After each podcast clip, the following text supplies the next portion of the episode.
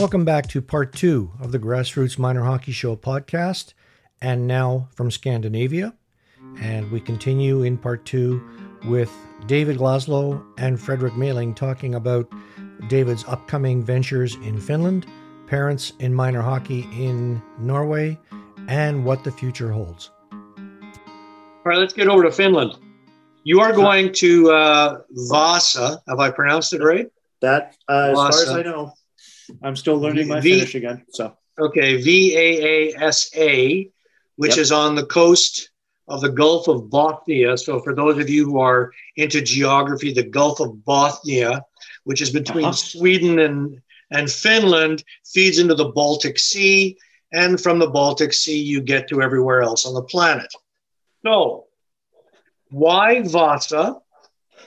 Uh, Frederick, are you going there as well? Nope. Uh, I'm staying no. here. But he's going to come there. visit. He's he's already he's gonna, uh, threatened me that he's going to come visit. So, so that's a flight of about how long? Uh, it's three flights. So it's Stavanger three to flights. Oslo. Yep. Oh, geez. Uh, oh, okay. Got to get to Oslo first, which takes an hour. Yep. Oslo to Helsinki, which is another hour, hour and a half. Hour and a half. Hour and a half, maybe two, on a windy day, and then Helsinki Helsinki to Vasa is uh, just under a one hour flight. Yeah, and for uh, people who are wondering, why not just jump on a train? You have that body of water that yeah. would pose an issue. Yes. And and I could drive through Sweden, um, but the COVID regulations right now, I would have to keep the windows rolled up, and I would not be allowed to That's stop. If if I stopped and and got out of my car for any reason, I would have to get COVID tested 14 more times. Uh, so I'm flying and, and it's okay. easier. Um, All right. So what, so what brings you to Vasa? They, their job posting was specifically for uh, what they call a club coach, meaning I work for the club. I would be in charge of the coaches who are volunteers for the teams and it's the specific U13 and U14 age groups. So, could you? I mean, you described to me when we first spoke. I mean, I'm pretty familiar with how the club system works in Europe, mm-hmm. um, but the club system in Finland, you can give me sort of the top down.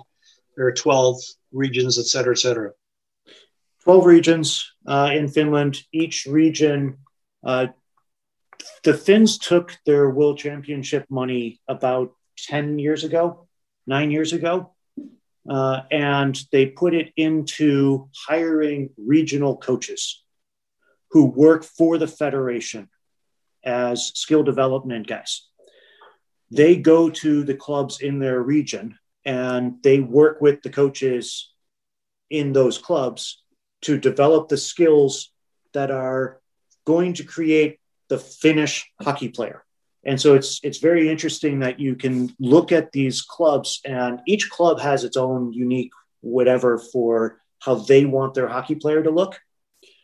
But then you add this uh, this secondary layer of they look this way, but they also are Finns. So they're going to play that way at the national level.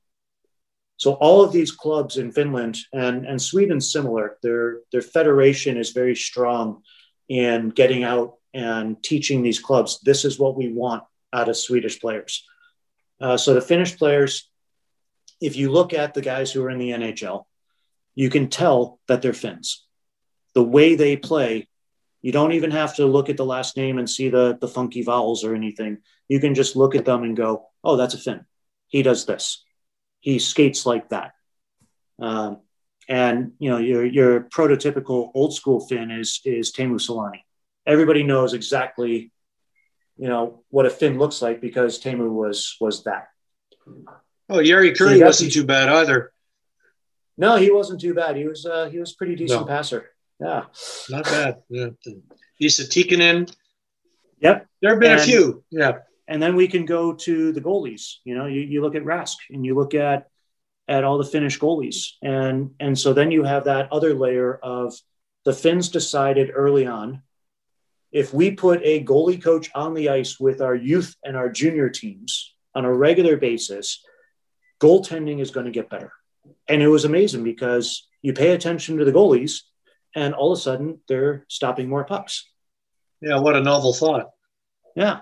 Hmm. In, instead of having a coach like me just go, okay, I'm going to shoot 10 pucks at your glove. Okay, good. Mhm. Thank you. Um, so that's why I've got this guy sitting next to me because I just kind of push Mhm. all of that that goalie nonsense over to him and say, you, you take care of those guys. You're better at it than me. Mhm. Right. Uh, so, so I'm going to be in a region with, so I'll have a, a regional coach who will come around. He'll work with me and he'll work with the, the different teams that I'm working with. I have a coaching director who's in charge of all the junior teams. So um, U18 and down. And I think he actually takes care of the U20 as well and down.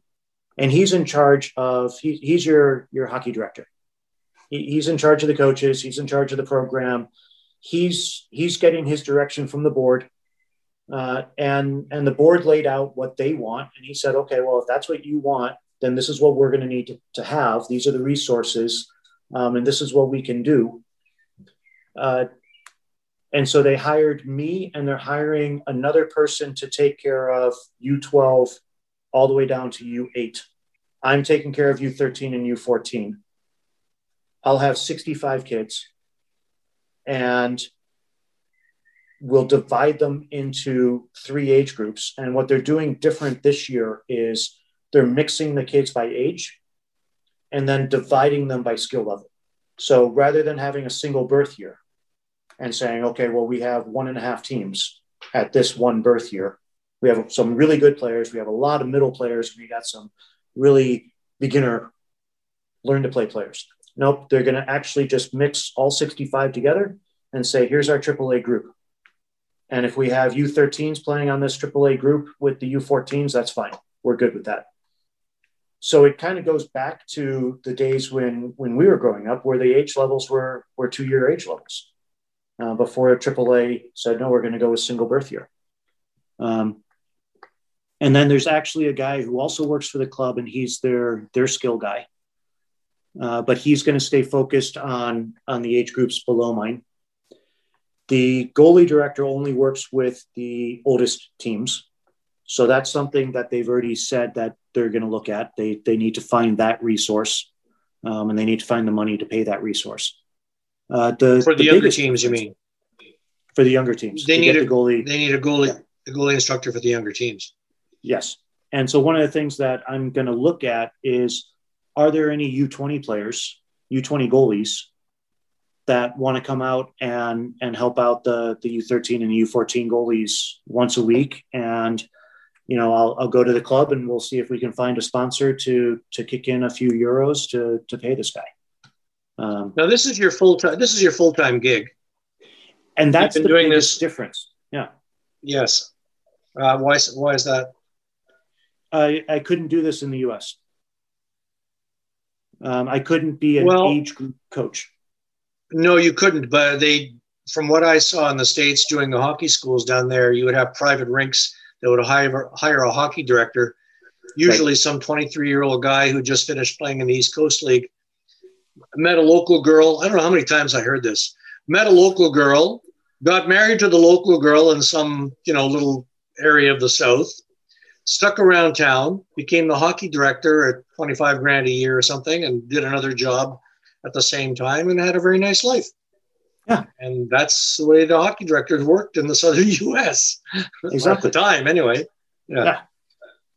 So, so this is my full time job. Um, I've Mhm. now done it for eight years. So, Finland, now Denmark, uh, now Norway, back to Finland, uh, and it's it's it's the vocation. It's it's the passion calling.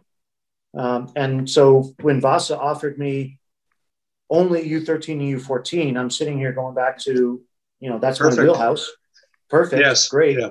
Yeah. I've done this before. I, I kind of have an idea of, of what you guys are talking about. They they laid out a description of what they want the club to be known for. And so part one was we want our club to be a parent's first choice when they are thinking about having their kids start to play sport. So we want them to bring their kid to the hockey rink because they know that this is going to be the best place for their kid to be We're going to take care of this kid. We're going to raise this kid. We're going to treat him as our own. We're going to have a safe environment. We're going to have a fun environment. Forget football, forget baseball, forget all of these other sports. Bring your kid to the hockey club. Mm-hmm. Uh, so, so that was part one, and then part two is is they want to be a top ten hockey program in Finland, and they've got they've got not only the numbers but the ideas of what that means. So they want X number of players playing national team on a regular basis. They want uh, they want NHL draft picks. They want they want the local boys that are not good enough for the NHL to be playing on their pro team in their own town. Now, how does that impact the approach that you're going to take with these kids, or does it? It it has a tremendous impact because they've already said we want kids coming out of our program need to be excellent skaters, not just in skating drills, but actually in a game. And, and so, you know, my buddy Ted Sweeken and I talk a lot about this, and he's all for game like. Everything is game like. How do how do we transfer what we're doing in practice to actual game? So they don't want just kids who can. Um, and and I'm gonna I'm gonna talk about the internet skill, uh, the Instagram skill coaches. They don't want the kid who can simply put his elbow down on the ice while he's doing a, an inside edge. Hmm. Um, they want a kid who can actually make a play off of his inside edge coming from behind the net or coming out of the corner or or coming across the blue line or whatever. So so that's already impacted, you know, if you're going to have uh, training plans and the goal is to have excellent skaters, skating has to be a fundamental part of every single training plan. Uh, they want really good puck skills. We're not talking about stick handling, we're talking about making plays with the puck. So that incorporates uh, the shooting and the stick handling and the passing. So the, the technical has to be high level. But included in that is the decision making. So how do you have these, these kids how do you put them into practices where they're having to make decisions on how to make this pass? Is this a saucer pass? Is this a backhand pass? Is this a um, a soft pass or is this a, a hard pass? Do I bank it off the wall to get it in front of this guy? How do you keep on incorporating these decisions while also trying to teach them all of these passing techniques? So this is definitely it's, impacting my, my thought process. It sounds like the the club and of course, in turn, the Finnish Ice Hockey Federation have developed a sort of um, a mission statement or a vision for what they want out of the organization, out of the age level, and ultimately out of people such as yourself and Frederick for the kids and, and for the players and goalies. Whereas in North America, the club system doesn't really exist except in very specific circumstances and perhaps only at the elite levels, you know, a yep. midget elite junior elite. right. but mm-hmm. they don't have any kind of mission or vision. They just, you know, well, let's hope we have a good cohort coming up from the 13 year olds to the 14 year olds. And if they're good enough, maybe we'll get a couple of good kids out of it and, and take it from there. You know, there's no overarching uh, theme to the approach being taken. I would think that in your situation, this would be what you're going to experience is going to be preferable more preferable. Yes. And it's something that I was trying to bring to both the, the Danish club and the Norwegian club. Um, and they, but, they the term the term they use is the red line. Uh, so what is what is the uh, what is the template? What is the the pathway? What is the red line that we're going to all follow? Or the yellow brick road. I mean, you exactly. could follow the yellow brick road, yes.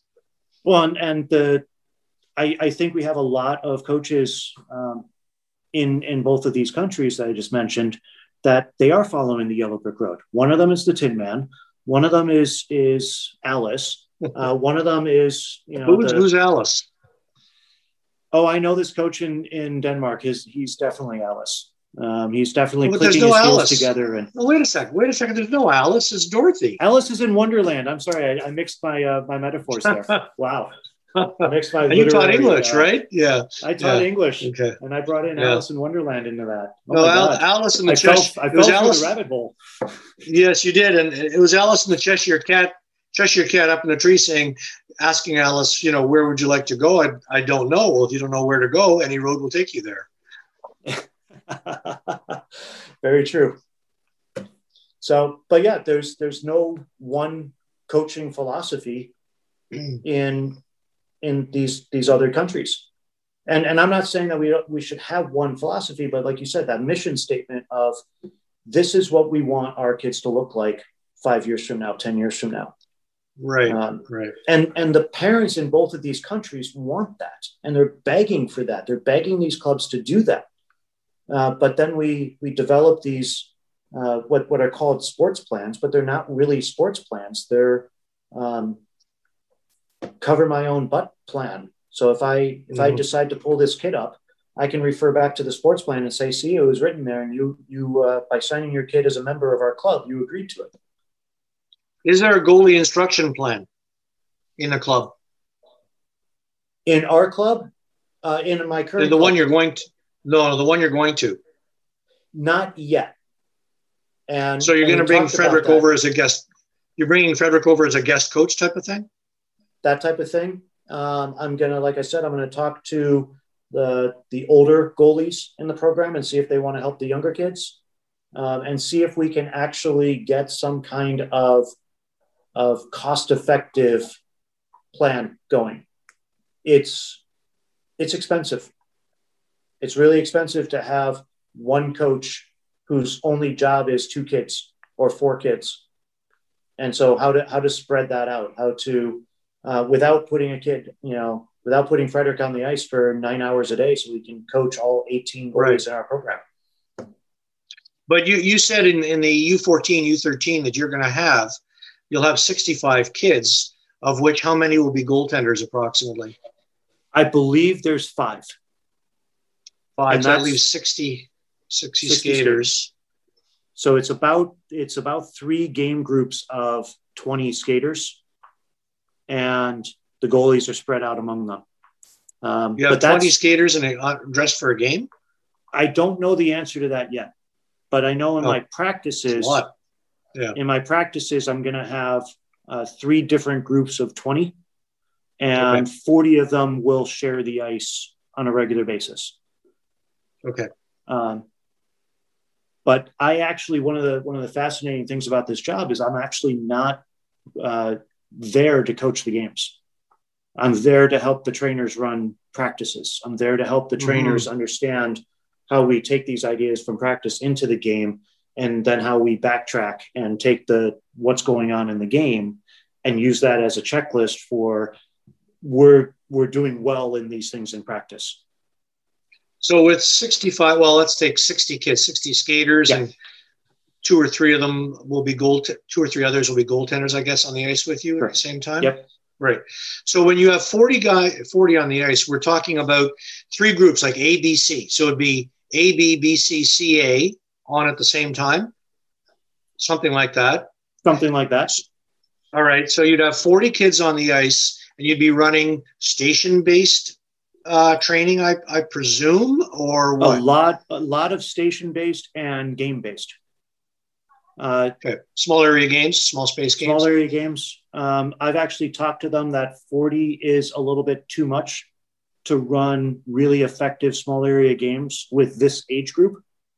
There's too many when you're playing any any variation below uh, three on three. Even three on three is not enough kids moving. No, right. Yes. So we get 12 kids moving. That means we had 28 kids standing still. Right. Um, so even after three shifts, we still have somebody who hasn't played hockey in the last three minutes. Correct. Yeah, you're right Um, on the edge of it being too many. Yes. Yep. Yeah. So it's it's figuring out okay, we'll have a small area game in practice, but the practice is going to be station based, and station number Right. four is this small area game over in that area. Right. Um, Okay. And and this is what I've actually been doing in Norway with my team. I have 40 kids in one age group. So I've been doing a lot of these practices. So I have an idea of how to manage these and how to organize them. Uh, and it's just figuring out what what do the coaches that are running these groups over there already know? Um, what do they want to learn? What do they want to know different? Um, how do they want to incorporate the small games? And and my feeling is that we don't just play three on three cross ice to play three on three cross ice. There's a time and a place for that. I'd rather have some sort of uh, constraint in the game that says Rule. uh, we're gonna yes. we're gonna play the Gretzky game. So Yes. you you can only score if you pass from behind the net. Right. So I'm I'm assuming that uh, you've been in touch with my good buddy in Calgary, Dean Holden, about game based uh, instruction and letting the game be the teacher and all that kind of stuff. Yes, Dean Dean and I have spoken uh, many times. Uh, we're now uh, WhatsApp friends on a regular basis. Uh, he right. sends me incredible articles and uh, Yeah. and every now and then something else. It's kind of fun. Okay, good.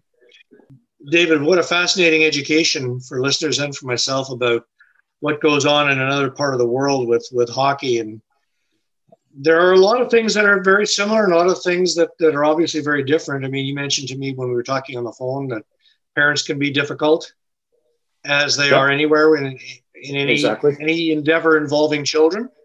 Yep. Uh, they can be challenging. Um, just on that note, what have you noticed? I mean, uh, Frederick, you too. What, what have you noticed about the approach by parents to their kids playing the game? Are they very demanding, or does it only, or is it only demanding for the better ones?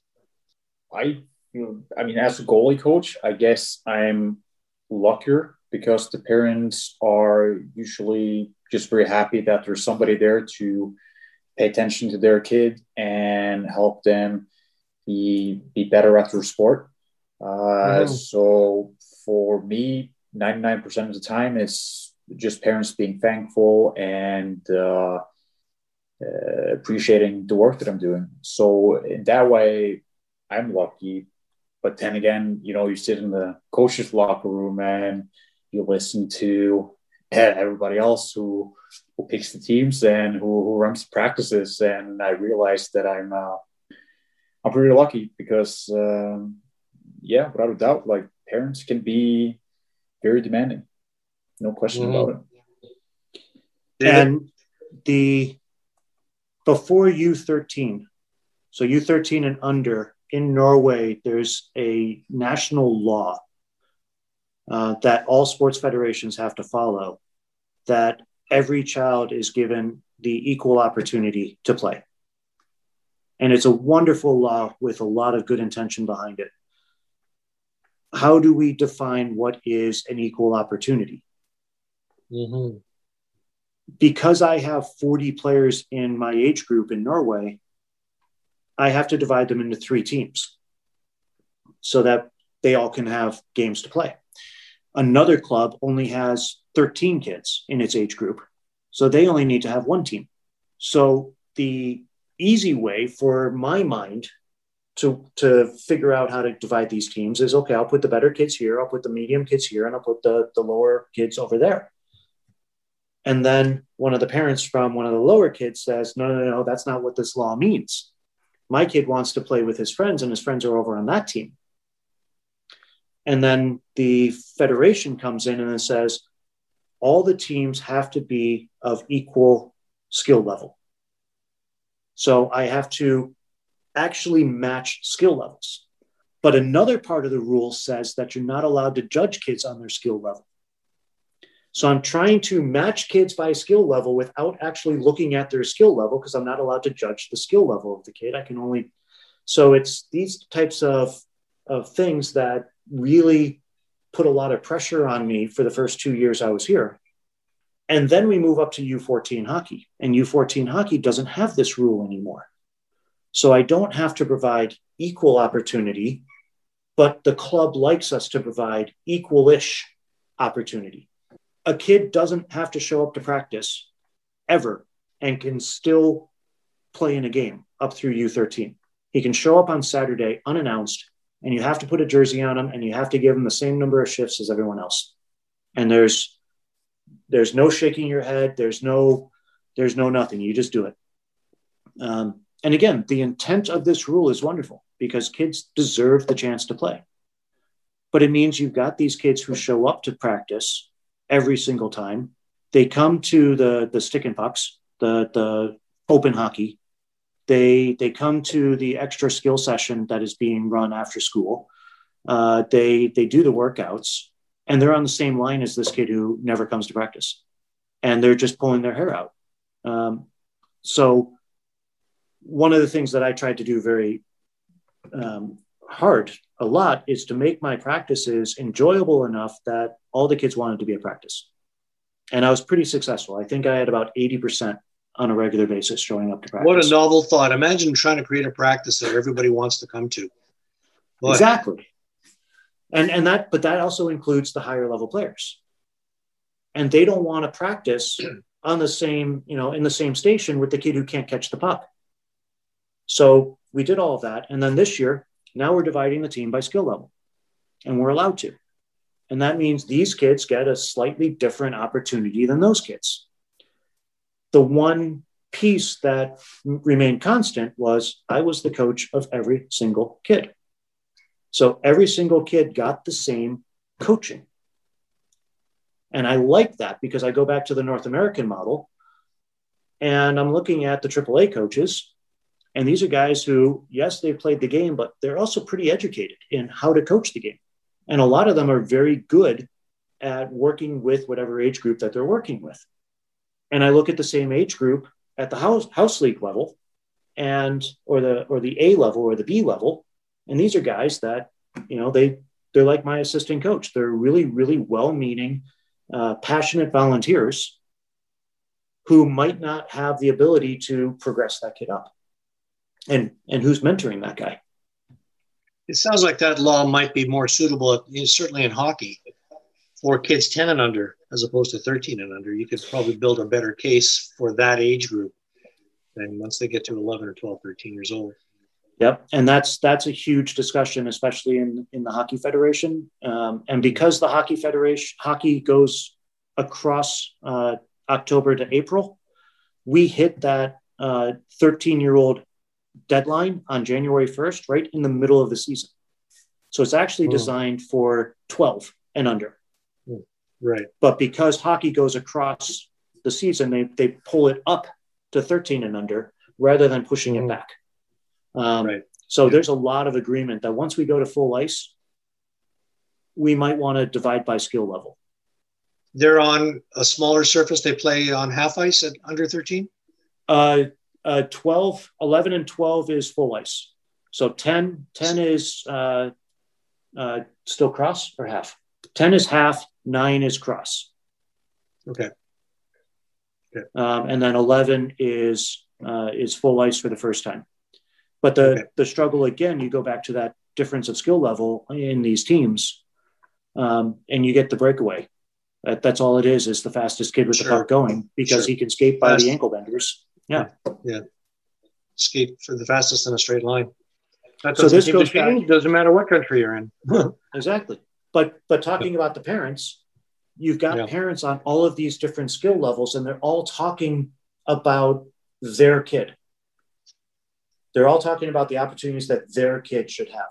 My kid should have the opportunity to train with that kid because that kid will make my kid better. And then that kid's parents are saying, my kid doesn't want to train with that kid because he pulls my kid down. Mm-hmm. So where does mm-hmm. my kid get the challenge? And that's where you get mm-hmm. some of this playing up uh, conversation is they think that if I play with an older player, my kid will get challenged. Right. Right. So, yeah. Well, we, we, uh, we've had this conversation just around your dinner hour, and I've noticed that while we've been on this Zoom call, Frederick and uh, and David, you guys have been sipping beer. Which beer are you having today, Dave? Uh, I am doing a uh, Lervig Lucky Jack. Uh, Lervig is one of the local breweries in uh, in mm-hmm. Stavanger. And Frederick, you've been uh, having what? Uh, just a uh, Tuborg. So uh, you had the Tuborg last time we talked too, so clearly yep. seems to be a favorite. I, I thank you both, gentlemen, uh, Dave and uh, Frederick, for, for taking your time on this afternoon. I see the sun shining on Zoom here right into uh, Frederick's face. You have sunshine, and we haven't had much of it here in Eastern Ontario in the last week or so. But uh, Yeah, I thank you for your time. I wish you much luck to both of you and your clubs next season. We will be in touch again for sure because I'm going to be all over. I'm going to be all over you to get an invitation out there, all expenses paid, to see there what goes go. on. Yeah, okay, you can arrange that, can't you? Uh, I'll figure out can. something. You're you're, you're number two in the list, uh, right behind Frederick. Well, wait a second now, but I'm I'm in North America, so that requires a little bit more planning and what about Dean? You have to invite Dean over as well. Oh, I got to get Dean over. Uh, yeah. There's a there's a, a long list. There's a long list. I got to get over. Yeah. Right. Okay. All right. All right. Thank you, Frederick. Thank you, Dave. Best of luck with your clubs. And uh, you've been listening to Grassroots, the Minor Hockey Podcast. I'm Richard Burkeson. You've been listening to uh, Dave Laszlo and Frederick Meling from uh, Norway, uh, talking about hockey in Scandinavia. Until next time, thank you Take care. Bye, Dave. Bye, Frederick. Bye, guys.